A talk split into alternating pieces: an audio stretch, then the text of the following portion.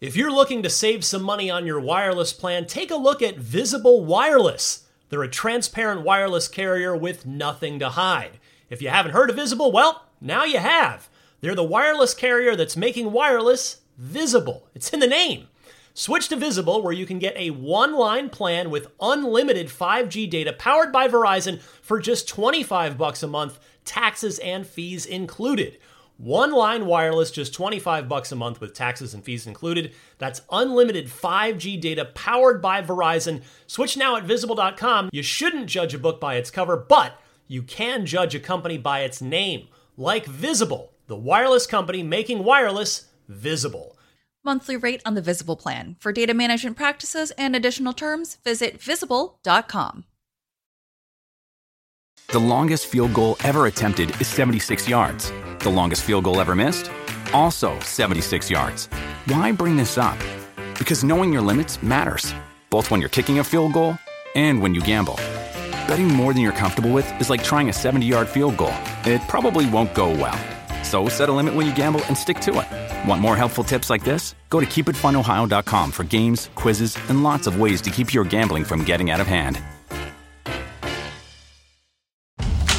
IGN Playlist is a new home to your game library. Rate games, share lists, and log your game time powered by How Long to Beat. Sign up for early access today at playlist.ign.com. This is Steve Downes, the voice of Master Chief, Sierra 117, and you're listening to Podcast Unlocked, the world's number one Xbox podcast. Now, finish this fight. Master Chief, out. What's happening, friends? Welcome to Podcast Unlocked, episode 526 for January 11th, 2022. It's IGN's weekly Xbox show. I'm Ryan McCaffrey here, as always, with you alongside Destin Legarie. Hello, Destin. Bam! Hey, everybody. Xbox time. Let's go. Get that morning shot of energy coming at you here live. Morning Drive Radio, Destin Legarie. Gotta love it. Uh, our old friend Cam Hawkins, good to see you again, Cam. You guys as well. I'm back. Uh, I'm ready to talk about Xbox. Yes, I was so happy that you and I finally got to meet, uh, too briefly, but at least meet in person down at the Game Awards about a month ago. So you'd been just such a wonderful friend on a on a screen, and it was great to translate that to 3D life. Absolutely, it was uh, definitely one of my highlights for, for that trip. So and also joining us, a first time Unlocked appearance. I'd been hearing so many great things about this gentleman, and I'm happy to have him here podcasting with us this week. Kareem Cheese. Kareem, welcome. Thank you. Thank you so much for having me, Ryan. I appreciate you guys. How are you doing today? Oh, doing super well. Uh, now, first of all, we want to get a little intro from you. You know, where where you're streaming, what games you like to play, uh, but also, even though I'm sure you get asked this a lot, if there's a good story because you know it's Kareem K R K A R I M, which I presume is your actual first name. But so yes. where if there's an origin story for the Kareem Cheese handle, because it's one of the best online usernames that I've heard in quite some time. So uh, the floor is yours. Please do tell us about yourself. All right. Uh, so my name is Kareem Cheese. Um, you can catch me playing Apex on Twitch. You can catch me reacting to anime on TikTok. You can catch me anywhere, honestly. Uh, and my best handle came from when I was in high school. All right. So I was in high school. I was yeah. at the lunch table. I was with my friends, minding my business, not bothering anybody. But I was eating a dry bagel, okay, with no cream cheese. Yes, I said it dry because I like nothing on my bagels. I like them toasted. They taste good. Good bread is life. So yeah. somebody came to me, nonchalant, minding my own business, came to me and asked me if I would put any cream cheese on the bagel, hence the name. And a lot of people don't know that my name is Kareem Cheese until they actually put it together and their brain explodes. oh, that is the best. Uh, that's a good story. Now, does that person that christened you with that do they do they know now or do they know that you've kind of run with it and and sort of built an online life around it? Uh yes, they do and they want 10% of my royalties. they you signed nothing, so it's no. Give, give, no money will change hands. It's it's all you. You can't. Nobody can prove anything in court. Well, welcome. It's great to have you here talking Xbox with us this week.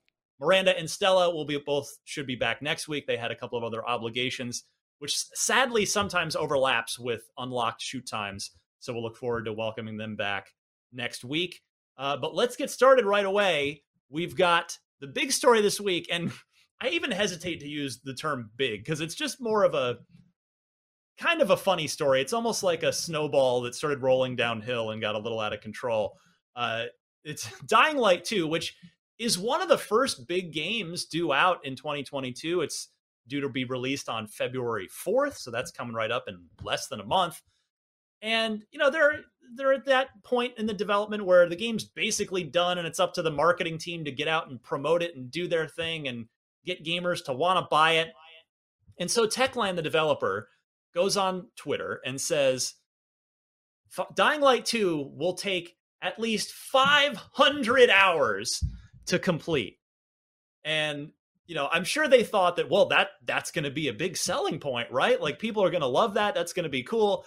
And instead, it just turns into this sort of bizarre, uh, not all bad, but just this strange conversation around, well, wait a second, that's 500 hours is insane.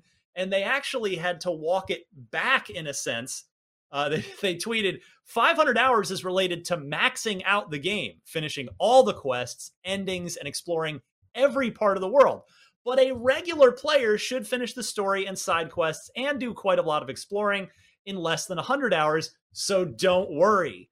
Uh, and then this turned into such a thing that they had to make a follow up tweet to that that Destin pointed out to me to clarify that actually it's about 20 hours for just the main story, 70 to 80 for the main story plus side quests, and then the 499 US hours for absolutely everything. Uh, Cam, I want to go to you first here since uh, we haven't chatted in a while. What do you make of this? Like, is this is this just like a classic kind of mountain out of a molehill situation, or do do you even want a, uh, to spend 500 hours with a game? On Twitter, on I think it was Saturday, I was like, "Who cares?" I, I, I, I just thought that, sure, like good, like when we see 500 hours to complete, I immediately thought, oh, that's to do literally everything in the game, not to not just to get through the story. You know, we know that this is an open world game. This is a sequel. They're not making any sort of changes to the structure of what this game is going to be. So it's like, okay, we got open world game, parkour. We 500 hours was obviously the explanation of that's how much hours worth of content is in the game overall, whether it be main story, side quests, uh, things like that.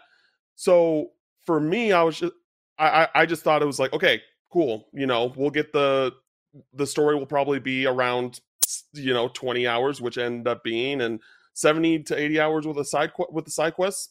That's pretty regular, I would say, for an open world game. Like you know, I, I play Assassin's Creed Valhalla, almost put in 100 hours into that one uh, by doing side quests and things like that. I, I thought it was fine. Like uh, this is this seems like for those that are in the Dying Light community, uh, we know that Dying Light uh, had a lot of post game support, multiple expansions, multiple major updates. So for Dying Light fans, they're probably going crazy. Like they're super happy about this. Um, but for those that just want to play the story, they can just play the story. If people want to just do the story and the side quests, they can do that.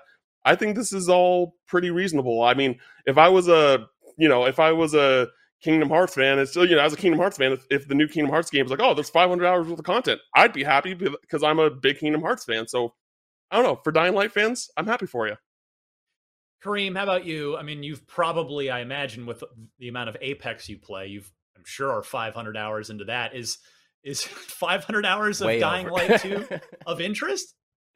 Uh, I honestly think the 500 hours is a content creator's dream. Okay, you're yeah. telling me that we're gonna have 500 hours of side missions, main quests, just gameplay in general to enjoy with our communities and make content. That that's, that's our dream. But for the average gamer, the regular gamer that comes home from work that just wants to play a little bit, might not want to do all the side missions, just enjoy the story and call it a day. Destin, you're a new dad. Uh, I imagine you will probably not be playing on the 500 hour side of things, but even 70 to 80 is still a big game. Like, what do you make of uh, of Dying Light 2 being a, a you know definitely a much bigger game than the first one, which, by the way, the first one wasn't small. The first one was like 30, 40 hours. So this is roughly double that. So where are you at with this one, Destin? Yeah, there's a lot of stuff in this game. There's like the different factions that you can align with. You can figure out how you want to tackle the challenges of the world. There's the whole nighttime is scarier than daytime. I assume there's bases that you have to reinforce. There's a lot to do. But the question is, what is that gameplay going to be like when you're actually playing it? Is it fun gameplay that you're playing for 500 hours? Or is it like, go get the 3000 pen collectibles in the open world or you know get the uh the slightly varied alternate ending where you're wearing a, a hat you know like it's about what does the content actually end up being and with dying light i have to imagine that a lot of that's going to be quality content currently i'm trying to get all the achievements in halo infinite for example i have uh, a lot of time in halo infinite but even that's capping out around 160 hours to do every single thing in the game. I think maybe 300 hours and uh, like 100 of that's multiplayer if I'm being honest. Yeah. So it's about quality not quantity. So if that 500 hours is a fun and a joy for the player, great. If it's filler, side quest, fetch quest stuff, then that's a problem. And I I I don't I saw one of the comments on this thread and it's like I don't think that's the selling point you think it is. And they have to sell the content, which I don't think they've quite done yet for everybody before they start bragging about how long their game is. Yeah, well said, and I, that's that's exactly where I was going to go. Is it just it does really come down to are they 500 good hours or yeah. not? Because yeah, I've I'm at the point in my gaming life where I'm sort of by default a little skeptical of open world games because they have proven to me so many times over the last decade that they are often packed with filler. Uh, they are not always chock full of of the best, you know, a plus content. I mean, the the when you ask if you were to ask me like what's a great open world game that that doesn't suffer from that, the first example that pops into my mind is Sunset Overdrive. And I know that's a seven plus year old game at this point, but Sunset did such a great, a memorably great job for me of making every single little quest, every single little activity that you did feel fresh and feel new and feel interesting. So yeah, I you're right, Destin. It remains to be seen whether or not Techland kind of earns the the uh, player's attention for that long. There, there are definitely a lot of elements to this. There's some RPG elements. There's all the parkour stuff Cam was talking about. But yeah, I the, the, the part two I wanted to go around the table with here is uh, kind of echoing something that Destin just mentioned from the comments of is 500 hours all in is that a selling point or is that a a turnoff for more people than more gamers than Techland might think? Uh, Kareem, I'm going to go back to you because you know you you were pretty enthusiastic about it, saying, "Hey, this is going to give me uh, a lot of a lot of meat to chew on with regard to making content on my channel." So uh, it sounds like you're probably in the two thumbs up category on this. I'm definitely hopeful that it's going to be great and that it succeeds um, the prior uh, Dying Light because I think the prior Dying Light was one of the greatest uh, first person zombie games on this planet. But uh, that I could just be biased. I'm a Dying Light fan, but I definitely think Dying Light 2 is going to bring something to the table that we've missed for a while, and I hope the 500 hours is not snatch missions. I really do. It has been seven years. I just had to double check because in my brain I was like, was it 20? I remember it was like January or February. It was early in the year and it was kind of this surprise hit. Like, what was it 2016? No, it was 2015. So it has been a long wait. If you're a fan of Dying Light, it's, this game's been a long time coming. Cam, how about you? Is this is 500 hours? Is that a, a selling point for you, or is that a does it have the opposite effect? I mean, for me specifically, no. I because I feel like everyone that's going into this game knows the kind of content that they're going to want to play. Like everyone's going to want to go through the main story and you know some might do some side quests some might do all side quests uh i and i feel like again everyone will know kind of what route they're going to go um, at the very least when they hop in for the first time. And depending on how much they enjoy it and what other content is there, they might stick around longer.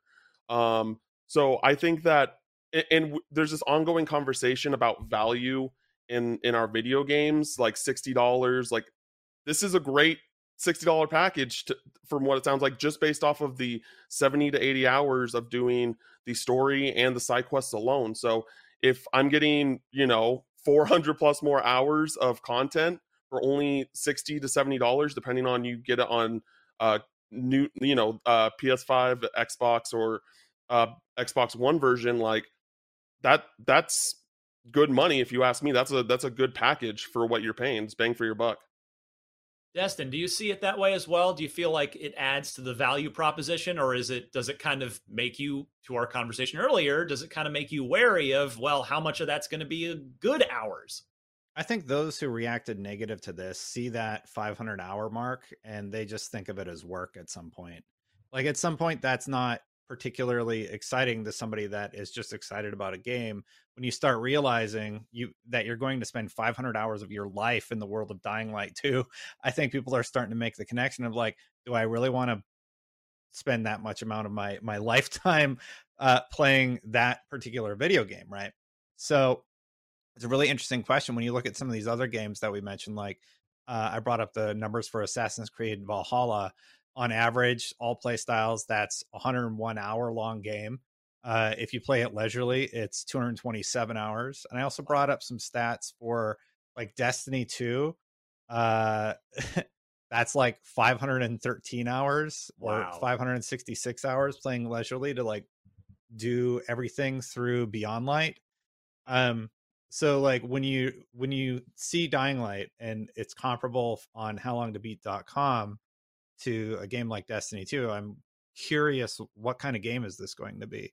Like, what kind of stuff are we going to be doing? Because a lot of the Destiny stuff uh, is just repetitive, right? So I hope that's not the case with Dying Light 2. I don't want to go get batteries for your blacklight generators, okay? yeah, I mean, for stuff. me, for me, the this the twenty story hours to me that's worth sixty bucks. I'm like, mm-hmm. that's great. Um, the twenty hours is fine. If I end up wandering around and doing side stuff for ten or twenty more, even better. But yeah, I I just I want quality over quantity, and not that you can't have both. And I hope Dying Light Two is going to be both. But um, yeah, it's I think now for better or for worse, Techland has drawn more attention. They've kind of put themselves under a microscope when this game does ship in a few weeks. Of people are going to look at, all right, well, how much of this is is good over the span of that 500 plus total hours. So yeah. Um, well, go just, ahead. Sorry, I just want to leave one quick comment, Ryan. There's this yeah. great thread about Yakuza and how the storytelling elements really make you want to complete those storylines because you learn about the character you learn about why they need you to go fetch 10 bottles or everything like that. So if the storytelling elements of dying light 2 are great and they keep you invested in the tasks that you're trying to complete so that you can learn more about the characters within this world then i do think there is value there. Um like i echoed a few times in my earlier statement i just don't want it to be filler content. Yeah. Well said. So we shall see february 4th coming right up for Dying Light 2. This week's podcast Unlocked is brought to you by NordVPN. Hey, if you're watching a lot of sports like me and you hate blackouts, NordVPN is a great way to go. You can use NordVPN, a virtual private network, to watch live sporting events, TV shows, films that aren't available in your region by switching your virtual location to a country that is showing that event. No more blackouts. It's also good for plenty of other stuff like protecting your private data, your bank details, your passwords, your online identity. You can protect your data while you're traveling and using public Wi Fi. NordVPN protects you wherever you are in the world. NordVPN threat protection also protects you from viruses malware, and phishing sites. NordVPN is also the fastest VPN in the world. No buffering or lagging while you're streaming, and it will stop your ISP bandwidth throttling. NordVPN is the price of a cup of coffee a month. So that is a super affordable, great way to go To get the best discount off of your NordVPN plan, go to nordvpn.com slash unlocked without the E. That's N-O-R-D-V-P-N dot com slash U-N-L-O-C-K-D. And that'll give you four extra months on the two-year plan. And best of all, there's no risk with Nord's 30-day money-back guarantee. NordVPN.com slash unlocked without the E. With Kizik Hands Free Shoes, motion sounds something like this. Kizik helps you experience the magic of motion. With over 200 patents and easy on, easy off technology, you'll never have to touch your shoes again. There are hundreds of styles and colors, plus a squish like nothing you've ever felt. For a limited time, get a free pair of socks with your first order at kizik.com/socks. Next up this week, Amazon's Fallout TV series. Remember that? Remember that when that was announced? Well, it is moving ahead. It is set to begin production later this year. Deadline reported the timing and revealed that Jonathan Nolan, aka the co creator of HBO's Westworld, is set to direct the series premiere. Uh, obviously, there are, there are some similarities between Westworld and Fallout, sort of a maybe less than ideal future scenario for humanity. Additionally, Captain Marvel writer Geneva Robertson Dworet and Portlandia and Silicon Valley uh, writer Graham Wagner will serve as showrunners. No word on cast yet for Fallout or even the plot, whether we're going to go story wise with this. But yeah, it was announced back in 2020 with Nolan and Joy as a partner there attached to the project. We also know this the Bethesda themselves is going to be involved. Todd Howard will serve as an executive producer on the series. Uh, Kareem, I'll go back your way. Video game movies haven't, for the most part, worked at all, uh, with a sadly few rare exceptions. Do you, do you think that like a prestige TV, you know, longer form streaming service situation might actually serve a video game based show better since video games themselves as we just got done talking about with Dying Light 2 are long they are these are long format stories is is this going to be better off uh, better than a, a fallout movie might be So I think movies are not the route to go when you are making like a movie about video games. I think you should just go the television route, in which, if I can refer to, The Witcher is doing a great job on Netflix. Um, you know, capturing the essence of the game into an elongated season that is more comfortable than trying to squish everything up into a you know two hour maybe an hour and a half film. I just don't think it's enough amount of time to dive into the world that everybody loves and show enough on um, the tv and get you know the good base on the acting as well to carry a movie in an hour and a half and be like here's fallout this is what it is you got an hour and a half and then we're not going to make a follow up to the movie. I think a series is definitely the way to go. Cam how about you? You with kareem on this one? Uh, I agree that uh, there's just a level of just easeability and getting everything right when it comes to uh, a video game adaptation with a TV series. You just with having the episodes and having like up to like ten hours to tell a story, then you know two two to three hours on on the very long end of the spectrum. Uh, I'm just kind of curious as to what route the show is going to go because this is such a big world with a lot of lore and um the like different factions and i think that uh there's similar to like the rumors that there's a mass effect show coming that is very easy to mess up it, is very easy to drop the ball on something that has so many layers and so much depth um which are like the big reasons why people love these these uh big rpg worlds is because of that story and lore and background. So uh, I kind of hope that it's just it's a great introduction for non Fallout fans uh, and people that just don't play video games in general, and just kind of use the Fallout world as a set piece and just build from there. Because I think that that would be the best way to find a success um, and uh, have more flexibility on what they want to do with the story uh, and world moving forward. Yeah, I'm glad you mentioned The Witcher, which I'm almost through season two. I love that show. Uh, HBO's putting a lot of star power behind The Last of Us, their adaptation there, and now uh, Amazon with Fallout. Destin, you're a big Fallout fan. You know, Cam kind of brought it up of where's this going to go? Where, as a Fallout fan, story wise, where do you want to see this go? Because we've seen, you know, in Fallout lore, there are a number of cities that the various Fallout games have taken place in, and there are a lot of stories to tell within those. What do you think? I don't think that the the city is the most important aspect of this. Um, for me, I think games like Fallout and Mass Effect lend themselves best to this style of format. A TV series where we're able to explore individual storylines every episode.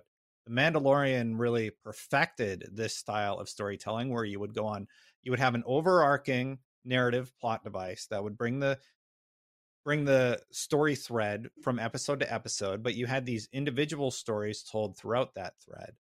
Uh, if you look back at Star Trek The Next Generation and just the Star Trek television show, those are individual stories about decisions that the the commander of the ship had to make and the impact that it had on the people around him, right? So as long as you have that central character that the viewer is able to latch on, in the Mandalorian's case, it's the Mandalorian and he is sort of and Grogu, and they're able to sort of tell those individual vignettes every episode. I think games like Mass Effect could do this really well. I think uh, games like Fallout could do this really well, and I'm really excited to see what they do with it. I I'm happy to hear that so many people like The Witcher, but I want my really good Halo series. I want my really good Fallout series, and I want my really good uh, Mass Effect series. So hopefully, we're finally getting to that time, as we've had a lot of good ex- good examples of video game movies like Sonic and even Detective Pikachu that a lot of people enjoyed, and a few good comic book television shows like the Boys adaptation is excellent from the comic book, like how they take the source material and uh, change it enough that fans like myself just don't know what's going to happen, but take us on a journey throughout that world. I can't wait to see what they do with it, and hopefully it's a good one. Yeah, I Halo is definitely number one on my list. Certainly, um, the last i am curious what the last of us is going to be because that game kind of feels like an h it, the game feels like a video game of an hbo drama and now they're turning it into an hbo drama. But yeah uh, i'm surprised none so the none of you said i want so the thing i want to see on the fallout tv series you know in whatever form whether it's like a side plot or a main arc of a season i want to see there come to be a decision about nuking Megaton. Like that's that is probably one of the most memorable far uh, Fallout quests that there have ever been. And I wanna I wanna see Megaton get nuked in the TV series and just and then witness the the the, the literal fallout uh, and metaphorical fallout from that. But yeah, I, I, think we all seem to be pretty well in agreement because I'm with you guys. It's um, you know all these examples that you're all mentioning, The Witcher and Halo and The Last of Us uh, and now Fallout and maybe Mass Effect that TV does t- seem to be the better medium to to do this because a, a two hour movie just isn't enough. So uh, fingers crossed that Fallout turns out well. It's uh, you know Jonathan Nolan certainly has a has a great track record. So we'll see uh, we'll see how it turns out as they get into production later this year. All right. Next this week, Microsoft and Ubisoft have announced that Tom Clancy's Rainbow Six Extraction is coming to Game Pass and PC Game Pass on day one. Of course, Rainbow Six Extraction is a something of a spin-off. It's going to be January 20th is when it's coming out, so that's when you will find it on Game Pass. Uh, you, if you just decide you want to buy it, it's a $40 game. Interestingly, Extraction is also introducing a cross-play buddy pass where every copy of the game comes with two passes to invite friends to play for free for 14 days. Uh, Rainbow Six Extraction. This has definitely been a game of some, I don't want to say controversy, but some uh, definitely spirited reaction in the gaming community. Uh, Kareem, have you had a chance to play this yet, or have you at least been following it to kind of and, and weigh want to weigh in on what you think of this unique direction for Rainbow Six? Uh, yeah. So, um, a lot of people don't know this. Um, I started my career playing Rainbow Six Siege. Um, I, nice. it's the most competitive game I think I've ever touched, and Who's your uh, main? I loved it ever since. Uh, I used to be a Thermite main, Thermite Hibana, and then I would play either Rook and Doc. Yeah. Yes. so, um, and now we're getting, uh, you know, a whole zombified version of the game, which is cool. It's a nice change of pace, and it also gives people who don't want to be on the sweaty comp side a chance to enjoy the guns, um, the gadgets, and just, you know, be part of Rainbow Six. Um, I don't. I played the alpha. I'm not gonna lie to you. I played the alpha. Uh, I played a little bit of the beta, and it and it kind of felt, you know, the same. It felt the same, just like I was playing Rainbow Six. No really huge ta- changes, and um, I'm, I'm looking for more of you know that zombie scared feel. I was kind of playing it, and it kind of felt like I was wasn't too scared. You know what I mean? I wasn't worried. Um, so hopefully that changes. Hopefully we get that wow factor. Ho- hopefully they need to maybe up the damage on uh, you know, some of the uh infected and so so I can get a real, you know, extraction experience. Cam, how about you? I'm not super in like it's not really uh interesting me so far from what I've seen. Uh you know, it, it just because you know Back 4 Blood was another game that came to Game Pass day one, and this is basically Rainbow Six Back 4 Blood, um, for lack of a better term. Yeah. And I so and I really like enjoy Back 4 Blood, and I you know plan to go back to that game as more updates come and things like that. And I and I like this kind of experience, but it just there's nothing that's really grabbing me and that's really interesting me that I want. it, I feel the need to hop in, but with it being on Game Pass, I mean, I, I I won't be hesitant to try it out if someone's like, "Hey, let's let's try out this Rainbow Six Extraction game." I'm like, "Sure." Like, I'm not expecting to stick with it, but I'm willing to try it out. And yeah, you, I think you just hit on the key here because the the reaction in the community thus far to preview coverage to trailers has been overwhelmingly negative. I mean, it's the Rainbow Six community, and you know, Kareem's you're a big part of it. A lot of them they like it as a more simulation focused kind of you know military shooter, and not uh, bringing in aliens. That's like uh, it'd be like if if Ubisoft finally graced me with a new Splinter Cell game, but Sam had to like wrestle. I don't know. He had to go like choke out unicorns or something like that. I don't know. That's a bad example. um, although that that would be that would be interesting to see if suddenly there were just like unicorn terrorists that needed to be, you know, just put down. That would be that'd be a game. Our that would be a game. yeah, exactly. but but yeah, I think that you know what Game Pass. I mean, what Ga- Game Pass does for everything, but I think will be especially relevant to Rainbow Six Extraction is uh, it it does eliminate that virtually eliminate that barrier to try it out. Like the only thing standing between you and the game is your willingness to to get the to do the whatever 30 gigabyte download whatever it's going to be uh, and, and just do that and then give it a try, as Cam said, because I have played this. Uh, I played it, gosh, last E3, E- so 2021, a good what six, eight months ago now, and it it is enjoyable. I did have fun with it. Uh, I think the creature designs are pretty generic. You know, they're visually the game's not that interesting. It's not that inspiring, but I did have a good time with it. Uh, to Kareem's point as well, it's like I, I did enjoy it. So uh, I think Game Pass will is this game's best chance to just get people to actually get past the aliens thing and give it a try. Like Destin, are you are you on the fence with this one? Are you willing to give it a go, or is it just not even of interest? I'm not really interested in extraction, but there's two things in the fine print with this story that some people might have missed. Uh, the first is that they're also bringing Rainbow Six Siege to Xbox Game Pass. That was also announced in the news story over on Xbox Wire. So I think that is a really, really good get for Xbox Game Pass because, uh, Cheese, you said you played professionally, right? Uh, Uh, I did this series on the six with IGN. That game is awesome. Like once you really get into it and you're practicing your angles, you're practicing your lean walking around corners, you're using your double drone, like using all the little tips and tricks. Uh, that game is is just there's so much fun to be had there, and I can't wait to see the Xbox community explode uh, for Rainbow Six Siege. A lot of people I have seen are excited about Extraction, but uh, there was also a smaller story, and that was about Ubisoft Plus also being added to Xbox as an app that has nothing to do with Game Pass. It is just a separate subscription type service where you can have access to all Ubisoft games, and I believe their pricing is about fourteen ninety nine a month.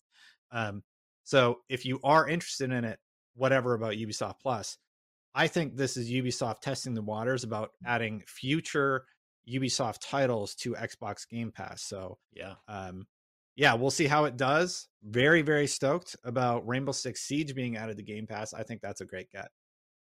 Yeah, good point. I mean, yeah, the the uh, the Ubisoft Plus thing is it's it's exactly like the EA Access. Uh, yeah, you know, same type of That's thing. how EA started, and look at where they are now. Yeah, and they're still they're still doing big stuff on Game Pass. We just got Mass Effect last week, mm-hmm. a Legendary Edition on there. So, well, I'm saying EA started as a separate service, but now they're just right. integrated with game the Game Pass subscription model. So maybe Ubisoft is similarly testing the waters.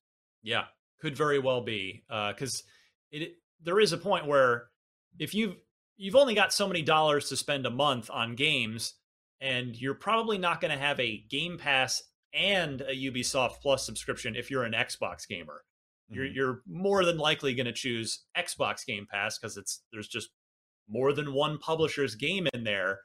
So it's yeah, I I kind of wonder uh, if Ubisoft Plus is really going to have a, its best chance of success on PC, but they're just as you said, Destin, bringing it to Xbox to test the waters with it and see if like, well, how many people can we get uh, to to bite on this? And you know, if Rainbow, if Extraction does well, then well, maybe we look at kind of folding it in uh, with Microsoft on Game Pass. So we'll see there. Uh, that game is also coming up. So you know, if you think that 2022 is starting slow on the Xbox games front, it is not. It is uh, getting getting going pretty quickly, and what should be a huge year for games. By the way, we'll uh, we'll be getting more into that, of course, as 2022 rolls on.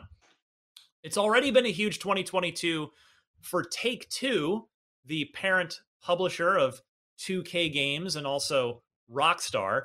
Uh, Take Two just bought Zynga. Yes, the mobile gaming company Zynga in a $12.7 billion deal, uh, which is that's like what is that like three that's like three Star Warses or something. It's, it's a lot of money.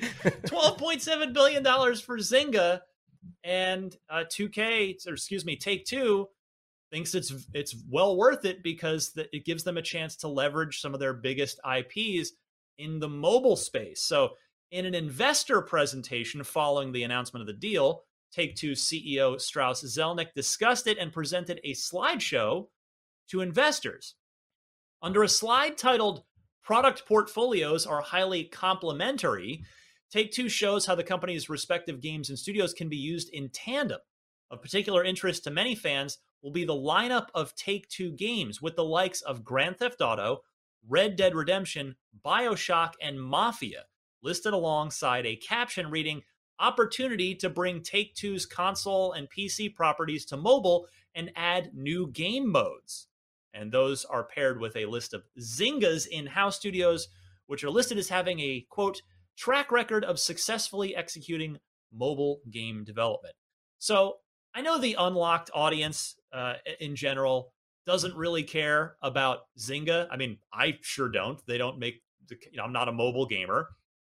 But uh, this does seem like it could make a ton of sense for Take Two on the business side. I mean, when you've got these major IPs like Take Two has, introducing them to mobile gamers who are often a different crowd than console and PC gamers. Uh, you know that you can bring those people over, and potentially vice versa. You can get the fans who are on console and PC to come over and try this stuff out on mobile. Uh, Destin, eh, twelve point seven billion though, still a ton of money. Do you are there any particular Take Two IPs that you'd like to see brought to mobile in an innovative, smart way, or is this? Do you think they're going to be able to to get you to pick up your phone at all with any of this stuff? Uh, to answer your first question, are there any IPs that I want to see brought to mobile in a smart way? No, not particularly. I mean, you already have the the GTA trilogy, three uh, Vice City and San Andreas on mobile. You can add a controller to your phone and just play those games. So when you look at the type of things that Zynga makes, like Farmville, I actually played Farmville back when it was on Facebook. Uh, you just kind of crop things, and then they you hit a wall with your time every day, right. and then you have to pay for your time to continue. I hope that's not where Take Two is bringing their IPs that sort of model. Um, I don't know how you do this in a in a smart way with Zynga's tech. Uh, I would rather that they spent a little bit more time on the trilogy remaster and fixed what's going on with Red Dead Online right now. But whatever, I guess I guess the Zynga partnership. Yay. I don't know. I don't know. I I don't seem very optimistic about it because I'm not. no, I get it. Yeah, it's like it's not really aimed at us, but this is like this is you know, quietly oh, for us. But yeah, it's it's a yeah. it's a huge industry deal here. I mean, Cam, uh, another game that was brought up was Midnight Club, which has been gone for a while, and that could maybe that's a mobile game. Like, are there any games in in that portfolio that they've got over there at Take Two that you might think, oh, there could be a good mobile version in there somewhere? I mean, what would be really cool is if they just made a mobile game of just the uh the puzzle game from BioShock. That'd be really cool oh, with the yeah. pipes and stuff. I'd be yeah. down for that. But um, in general, no, not really. Like I'm not a big, I'm not a mobile gamer myself either. Um, seeing this trailer for Farmville 3 gave me a bit of whiplash actually. Um, because you know, last time I saw it, it was just the OG Farmville on Facebook. Um, but uh, I think that I, I think that this is just take two instead of kind of building from the ground up like studios and companies to make mobile games for their IP. They're like, hey, let's get someone big, notable that people already play their games on, and have them do it for us. You know, and that's what this deal is. Um, I that's all I really see in this deal of choosing uh, Zynga because, like, as someone who doesn't really again mobile game, I know I know Zynga. You know, it's one of the notable mobile developers uh developing companies so um, it'll be interesting to see where they uh, go and decide what they're going to do with this. Um, but yeah, it's uh, I, I didn't expect. I know that mobile gaming is huge, but I did not expect a, a deal this big. Like with twelve point, what was it, twelve point seven billion dollars? That's insane to me. So yeah, you know they just had to get that extra seven hundred mil attached yeah. to that. Twelve we can't just go with a nice round number like 12 billion. It's we got to get you know another extra 700 million bucks. Uh, Kareem, how about you? Is there any and any 2K slash Take Two games that you think could be a, a, good fit for mobile that would get you to actually play a mobile game on uh, you know of a major IP? I'm gonna be as honest and brutal as possible. Probably Please. not. Probably not. But I know the mobile gaming community is huge. Um, I know, you know, it's a moneymaker. It's a moneymaker, and and they see money in it, and um, I hope this works out for them. Um, I don't want to see any GTA remasters on mobile. They gotta like um Destin said, they gotta fix the uh trilogy because it needs help. They gotta fix Red Dead. Um, but no, I, I honestly no, Ryan. I just don't. I just don't see it myself.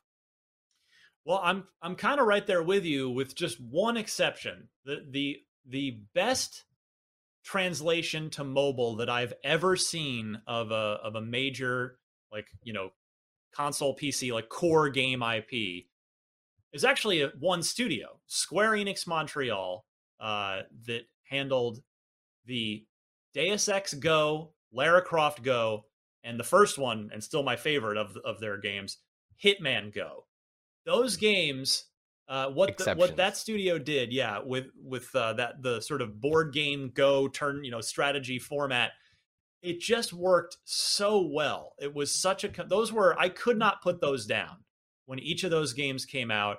I had such a blast with all of them. So my hope is that Take Two is is going to uh, encourage and empower Zynga to think outside the box and not just go for the quick cash grab, you know, how do we just get how do we just milk this for money? Uh, because the the Go games that I just mentioned are definitely not cash grabs. They are you know they were they were pay games, which I know even today in 2022 is practically a non-starter. You almost have to be free to play. So I'm sure there are other business challenges there, but the Go games were just so smartly designed. Um, I mean, my personal problem with mobile games, by and large, is I think that they are mostly not designed games. They're they are they are they are designed solely to extract money from you and not to actually have anything to say creatively. Uh, and so that's like I watch my daughter play this stuff, and it's just and it just I'm just like, oh, this is. Could you Gotcha please play? Please play on the Switch because uh, the Nintendo games are actually designed to be art, designed to be meaningful games. So uh, there is hope there. Like I said, that those those Go games that Square did were excellent, and I hope that uh, that Take Two will give Zynga the opportunity to make stuff like that. But huge, huge story this week, even if it's you know not necessarily up the average alley for for an Xbox gamer. Uh, before we wrap the news here, Destin, yeah, you you flagged this. Phil Spencer going on uh, Sway, Kara Swisher's podcast. She's a big tech journalist, and Phil talking about uh, a- topic that sadly never goes away, uh, and that is toxicity in the online gaming space and on Xbox Live. Uh, Destin, do you kind of want to sum up where what Phil was talking about here, and maybe we'll we'll have this be our last topic of discussion for the week. Well, that's actually not all he talked about. He talked about how we need better moderation options, how Xbox is handling moderation on their platform using uh, the Hat company that they recently acquired that sort of uh, uses AI to do a lot of it, and how um, a lot of these platforms just assume that everybody's 13 and they don't think that's a responsible way to run a network. Uh, there was a quote the point you bring up about the anonymity on the internet and what behavior that that unlocks for people who want to leverage those for i'll call them evil reasons i think is a great learning and he's basically saying that they want to figure out a way to combat that.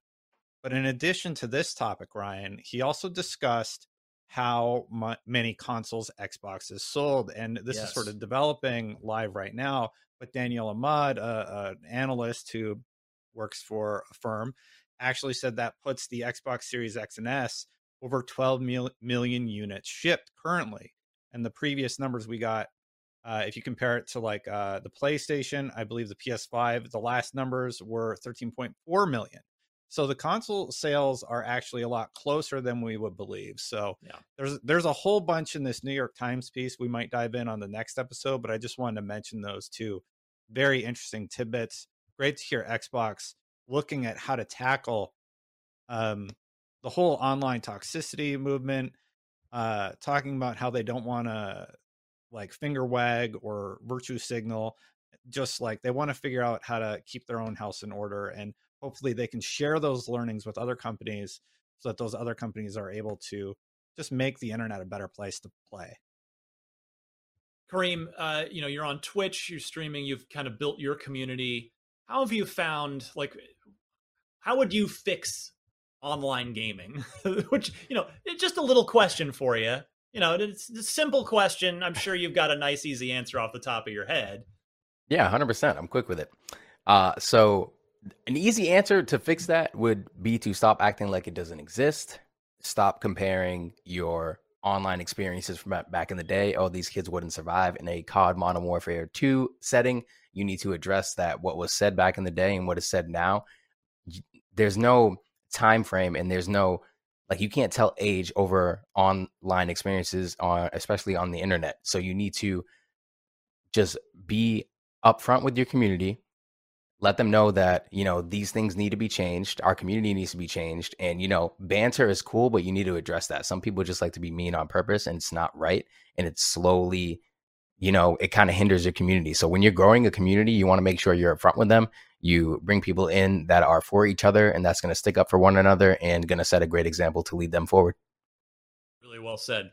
Uh, Cam, your thoughts on Phil's comments with regard to trying to move forward on uh, on on improving Xbox Live for everyone?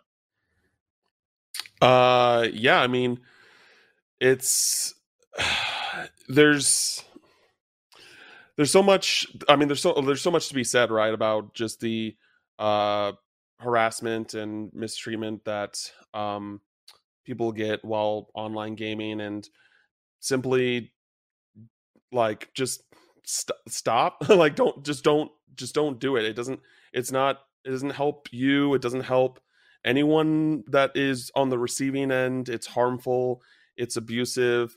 Um, and it's really great that Phil recognizes this and is has been more than transparent about it. It's all about communication. It's like, and that's like what I think that uh, Phil and the whole Xbox team has done so well in these past years. Is just being communicative and just saying like, "Hey, this is the situation, and this is what we want to take care of, and uh, this is a problem, and this needs to be. We need to find a solution."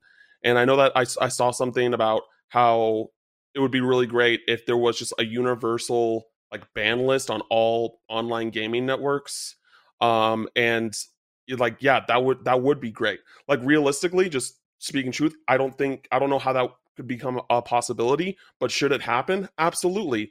You know people should be able to uh, moderate their own personal spaces whether it be like their private messages on xbox live their their friends list on xbox live all that stuff should be under their control and being able to uh, just game the way that you want to, where you feel comfortable and safe. And I don't, I don't think that's a ridiculous uh, request to have for everybody. There are Yeah. almost no consequences for manipulating media, for being toxic. You're actually rewarded for inciting anger online through clicks and interactions. It's it's a very big industry problem that needs to be addressed. And to hear, you know, somebody like Phil Spencer come out and say, this is something that we're actively working on and everybody needs to be working on independently um, is it's it's important to sort of flag and start thinking about how we interact online because uh, anger psychologically it is something that is more shareable you have a stronger reaction to it and there's this whole video about the the anger germ that i encourage people to uh, watch because when you watch something that makes you angry you're more likely to share it you're more likely to interact with it and that's largely why we're at where we are online with people just doing that for clout it, it is it's a problem it's a, it's a very big problem that a lot of these platforms need to address Yeah, and and what gives me what leaves me optimistic here uh, with regard to Phil addressing it is two things. One, we've seen that Phil uh, and the team at Xbox have they have put the player first. They have they have walked the walk on that stuff that Phil's been talking about since he took over as head of Xbox seven years ago. Eight years. It's going to be eight years. So that's number one. There is a, there is a good track record there. Uh, number two, Microsoft is uh, a very deep pocketed company. They have lots of resources. So if they want to, you know, they want to actually address this problem, and let's say, let's say addressing the problem, just as a hypothetical example, because uh, use of AI to, to help was mentioned. Like maybe Microsoft has to hire a whole team of engineers who write some awesome new AI code that that's monitoring chat and and flagging you know keywords and banning those people. Let's again, this is I'm not they an actually engineer. have they have that ryan. The company is called two hat. They recently purchased them there you to go. help with moderation. It's automated ai system that looks for conversations and when they get too heated and uh, just sort of look to sort of address those issues. And then you know I, I assume a human looks at those conversations and says Right. yeah. He also talked about how xbox isn't a political platform. It's a Yeah. platform for gaming right? And how they like it's not a free speech platform. It's it's you're there to game. It's a family uh like there's kids on there too that have to be considered and he encourages parental things the whole new york times piece is just really really good there's a lot of good stuff in there about many things going on with xbox i highly encourage people check it out yeah, I think a lot of people mistakenly think that oh well it, you know I can say anything I want because this is America. Like well no you're you're on whether it's Twitter or whether you're on Xbox Live. That is a you agree to a terms of service when you do that. That belongs to Microsoft. You don't get to say whatever you want. Your First Amendment rights do not apply. So I hope uh, Phil and the, and the team at Xbox are indeed going to tangibly make the the online gaming experience better in the coming months and years. All right, uh, it's time for our Unlock Block Trivia Challenge. Stella got off to an early lead last week. Destin, it's your chance to even things up and and Kareem and and Cam. We don't know how we don't know how many times we'll see you this year. I got this. You, know, you got you got a chance to get on the board and and uh, at least uh, be able to say that it, you let you led at some point. You, you were tied for the lead. Then I'm going to be Yeah, no. very embarrassed. I'm gonna get it right. I'm gonna make myself week. look I'm so gonna- dumb right now. It's I'm gonna be get it right this week, and then everyone on the panel is gonna get it wrong until the next every week until right, I'm until back, back. on. Exactly. That's how it's gonna work. You know.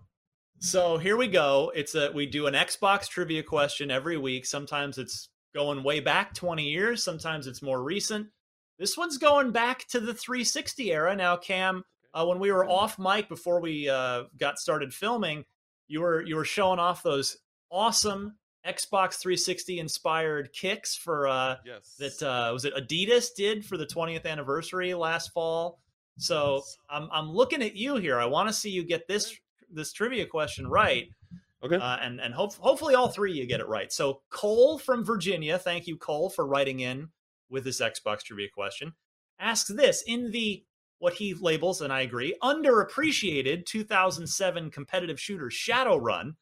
Players choose between various races with unique passive traits. Class options included humans, along with three fantasy themed races that you could choose as you played Shadowrun. Which of these was not one of those three playable races? Was it elf, dwarf, giant, or troll? Do you know your Shadowrun? Do you remember that? Uh, what I would personally say was probably ahead of its time uh, game because you know you, you look at now a a multiplayer only shooter can thrive, but back in 2007, everybody was like, "There's no campaign. Forget this game. Why is this a shooter?" So uh, poor Shadowrun, it never never quite got the the love it probably deserved. I'm gonna go to Destin first before Oh, I go to our guests. Destin, any thoughts here uh, on the fake class from Shadowrun that's among these four? I'll say giant. C Okay. giant. Final answer. All right, just going, just rolling the dice. Who wants to be a millionaire style? He says with It's an exasperated wrong. breath. Uh, Kareem, let me go your way next. I don't know if Uh, you ever played this back in the day. So I have played uh, Shadowrun, and if it came out now, it would thrive. Uh, I was a katana wielder, elf user, and I'm gonna go with giant as well. See, All right, let's see. Cam, You're, you want to go Uh, with the other guys here and just ride or die together, or you want to branch off and and do One your own us, thing and, and of maybe maybe embarrass those two other guys in the process? Maybe you'll get the point. I don't know. So here's the thing: like, I don't play. I haven't played Shadowrun, but I do play Dungeons and Dragons. So I definitely know that, like, based off these classes, it's got to be giant or troll. Well, Kareem se- seems confident in giant, and giant was my original like gut guess. So I think I'm gonna go. I'm gonna stick with the crew and say giant as well. Okay, so we have a we have a unified panel here. Everyone going with giant. And uh, well, I am pleased to award everyone a point. Yes. All right. Well, done. Yes! well done, guys. Giant. play All Shadowrun. the other things are like elf size. So Like I Oh was my thinking God, it's so troll. beautiful. I was thinking troll because troll is the only class, at least in like I don't know about the extended books and stuff like that, but I know of like the the general main classes. Like troll is just, as far as I know, it's just like an enemy that you can run into, but you can get uh like a half human, half giant type. You know, like giants are huge, so I'm like, how would a giant work when you're playing with like an elf and like a dwarf? So I don't know. I, I that's where my mentality was at with it. I love that our super producer Kate actually has Shadowrun Xbox Yeah. 360 footage queued up right now. If you're watching us on video, so I'll, I'll be honest. I played a lot of this, but I haven't played it since it was out, so it's been so long. But I do remember having a really good time uh, with this game. So thank you to Cole from Virginia for sending that in, and congratulations to all three of the panelists this week getting that corrected. We now have a four-way tie for first in the 2022 year-long quest for the next Unlock Block Trivia Trophy. So uh, we've got a listener working on working away on that trophy for 2022 already. We don't waste any time around here. So if anybody else out there listening has a good Xbox trivia question, please send it my way and perhaps I'll choose your question for a future episode. Please send it to unlocked at ign.com. Include the question, of course, the four multiple choice answers, and note the correct one in your email. And we'll play again next week. That brings us to the end of Unlocked 526. Uh, Cam, where can we find you these days? What are you up to? Me on uh, Twitter at Cam Final Mix. Uh, you know, doing just freelance stuff right now. Normally, Ryan or someone from IGN will hit me up and have me do a preview or something. I think the most recent thing I did was on Babylon's Fall. Not an Xbox game, but you know, you can check that out on IGN.com. You did not like that game. no, no, I did not, um, and I was very uh, very sad about that. Um, and uh, I also have a upcoming project that I will be announcing uh, in the coming weeks. So uh, just check out Twitter at Cam Final Mix, and that's where I'll be announcing all that stuff. So love it, good stuff. Kareem, how about you? Hi. Uh, yeah. Um, Kareem Cheese, nerd, anime enthusiast. Uh, I'm Kareem Cheese G on Twitter. You can follow me there. Uh, Kareem Cheese G on TikTok as well. And then Kareem Cheese just normal on Twitch if you guys want to catch my live streams. Um, and also, uh, I just want to thank you guys so much for spending your time here and listening to the podcast. We love you. Oh, we loved having you. Uh, you made the show better this week. Please come back and see us again. This is uh, certainly not a one time only invitation love to have you back. Uh, this was a fun show, guys. Thanks so much. This was episode 526.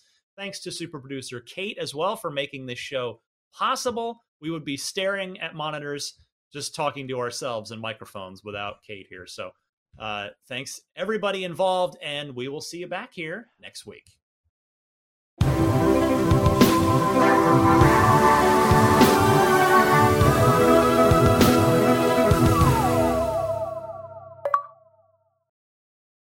Hey there, this is Justin Bartha. I made a funny new podcast, King of the Egg Cream. It has the greatest cast in the history of podcasts with actors like Lewis Black. I'm torn by my feelings for two women. Bobby Cannavale. You can eat it, or if someone hits you, you can put it on your cut. Melanie Lynskey. I wonder what these marvelous things are that look just like boiled chicken feet. Jason Ritter. I can break things and pick locks and kill people. Michael Stuhlbarg. The whole point is to inspire people that they should make themselves better. Ari Graynor. No, don't whet its appetite. What are you, an idiot? Me, Justin Bartha. That's not just any egg cream, that's a Lemke's special. And all narrated by the hilarious Richard Kind. This is the story of Harry Dalowitz and how he rose from nothing to become New York's King of the Egg Cream. So if you like funny true stories, come listen to King of the Egg Cream, available wherever you get your podcasts.